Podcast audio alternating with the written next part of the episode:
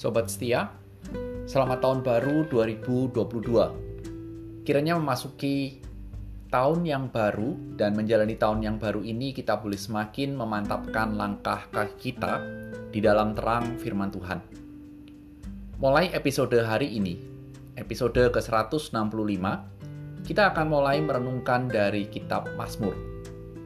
Dan sebelum kita bersama-sama merenungkan perenungan kita di hari ini, Mari sekali lagi kita berdoa untuk bangsa dan negara kita.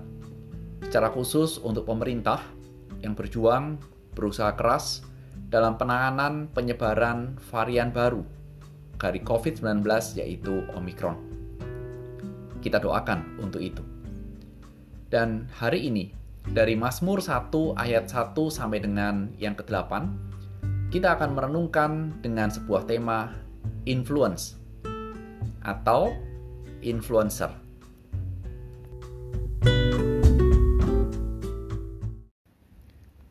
Mazmur pasal yang pertama, ayat pertama sampai dengan ayat yang ke-6. Berbahagialah orang yang, berja yang tidak berjalan menurut nasihat orang fasik, yang tidak berdiri di jalan orang berdosa, dan yang tidak duduk di dalam kumpulan pencemooh. Tetapi yang kesukaannya ialah Taurat Tuhan, dan yang merenungkan Taurat itu siang dan malam. Ia seperti pohon yang ditanam di tepi aliran air, yang menghasilkan buahnya pada musimnya dan yang tidak layu daunnya. Apa saja yang diperbuatnya berhasil. Bukan demikian orang fasik. Mereka seperti sekam yang ditiup angin. Sebab itu orang fasik tidak tah tidak akan tahan dalam penghakiman. Begitu pula orang berdosa dalam kumpulan perkumpulan orang benar. Sebab Tuhan mengenal jalan orang benar, tetapi jalan orang fasik menuju kebinasaan.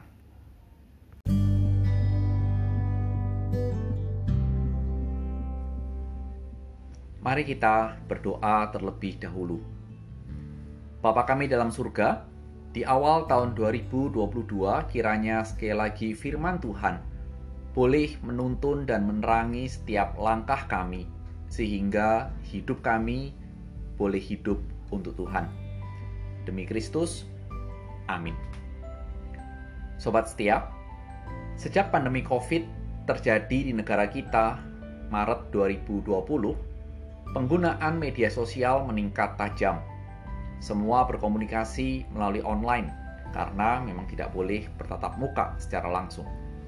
Dan melalui media sosial, banyak orang mengunggah konten-konten yang bisa ditonton oleh orang lain dan tentunya, apa yang diunggah, apa yang dipertontonkan pasti memberikan pengaruh sedikit banyak kepada para penontonnya.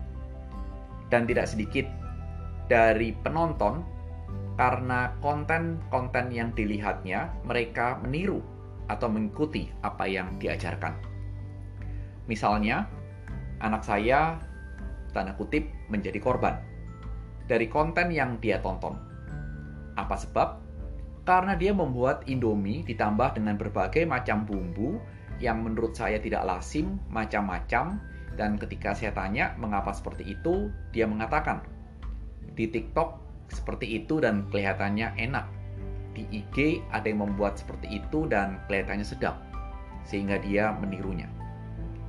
Secara tidak langsung, hal ini menunjukkan kepada kita bahwa satu konsep mempengaruhi berkembang pesat di era ini siapa yang mempengaruhi dan siapa yang dipengaruhi itu berkembang. Tetapi ternyata siapa saja yang mempengaruhi dan bagaimana cara mempengaruhinya telah terjadi sejak sebelum era milenium ini. Perhatikan di Mazmur pasal yang pertama, nats yang kita baca. Ayat 1 mengatakan berbahagialah orang yang tidak berjalan menurut nasihat orang fasik, yang tidak berdiri di jalan orang berdosa, dan yang tidak duduk dalam kumpulan pencemooh. Mereka dikatakan berbahagia. Mengapa dikatakan berbahagia? Karena orang yang disebut dalam ayat 1 dapat dikatakan orang-orang yang hidupnya ungodly, kafir, tidak saleh. Dan kalau kita melihat orang-orang seperti itu dalam ajaran Rasul Paulus, Rasul Paulus menggunakan kata orang berdosa. Dan tentunya kita tahu bahwa penjelasan Rasul Paulus tentang orang berdosa kerjaannya adalah mabuk, memuaskan hawa nafsu, dengki, iri hati, dan lain-lain.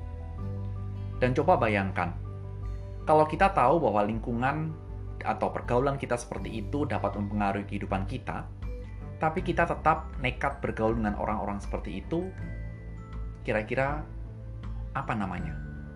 Mungkin saya bisa menyebut bahwa kita adalah bermain api dalam kehidupan ini.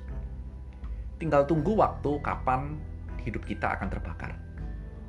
Sobat setia, kita harus memiliki kesadaran bahwa selama kita hidup bersalutkan darah dan daging, kita memiliki kelemahan hidup kita rentan terhadap perbuatan-perbuatan dosa. Itulah sebabnya Mazmur 1 langsung memberikan sebuah peringatan untuk kita menjauh dari kehidupan orang-orang yang menyukai dosa. Menjauhlah. Lalu apa yang harus kita lakukan dalam kehidupan ini sebagai anak-anak Tuhan? Nats kita juga mengatakan bahwa kita diajak untuk merenungkan firman Tuhan. Dikatakan, renungkanlah firman Tuhan siang dan malam.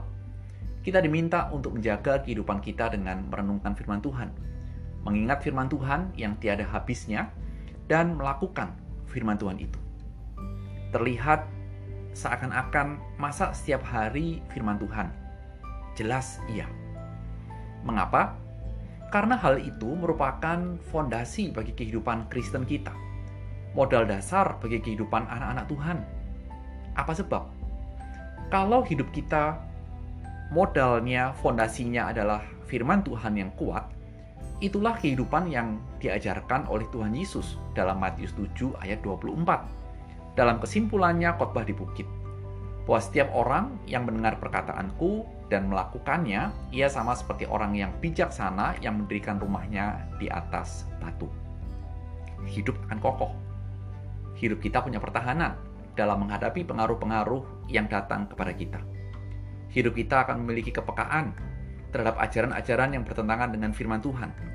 Itulah sebabnya kita perlu merenungkan firman Tuhan. Ketika kita hidup seperti itu, kita juga menyadari bahwa hidup kita tidak bisa tidak harus bergaul, pasti bergaul dengan kehidupan orang berdosa. Kita pasti bergaul karena kita hidup dengan berbagai macam orang di dalam hidup ini. Dan itulah sebabnya, sekali lagi fondasi yang kuat berdasarkan firman Tuhan menjadi penting. Dan kita harus juga membatasi pergaulan kita dengan mereka. Seperti yang dikatakan oleh Rasul Paulus dalam 1 Korintus pasal 15 ayat 33 yang mengingatkan kita dengan kalimat janganlah kamu sesat. Pergaulan yang buruk merusak kebiasaan yang baik. Sobat setia, ingat itu. Sehingga kita baru saja membuka lembaran baru di tahun 2020. Kita diingatkan untuk bagaimana menjalani kehidupan di tahun yang baru berdasarkan Mazmur 1. Dan kiranya menjalani tahun 2020 bukan kita yang dicemari atau dipengaruhi oleh pengaruh-pengaruh yang buruk sehingga mencoreng nama Tuhan.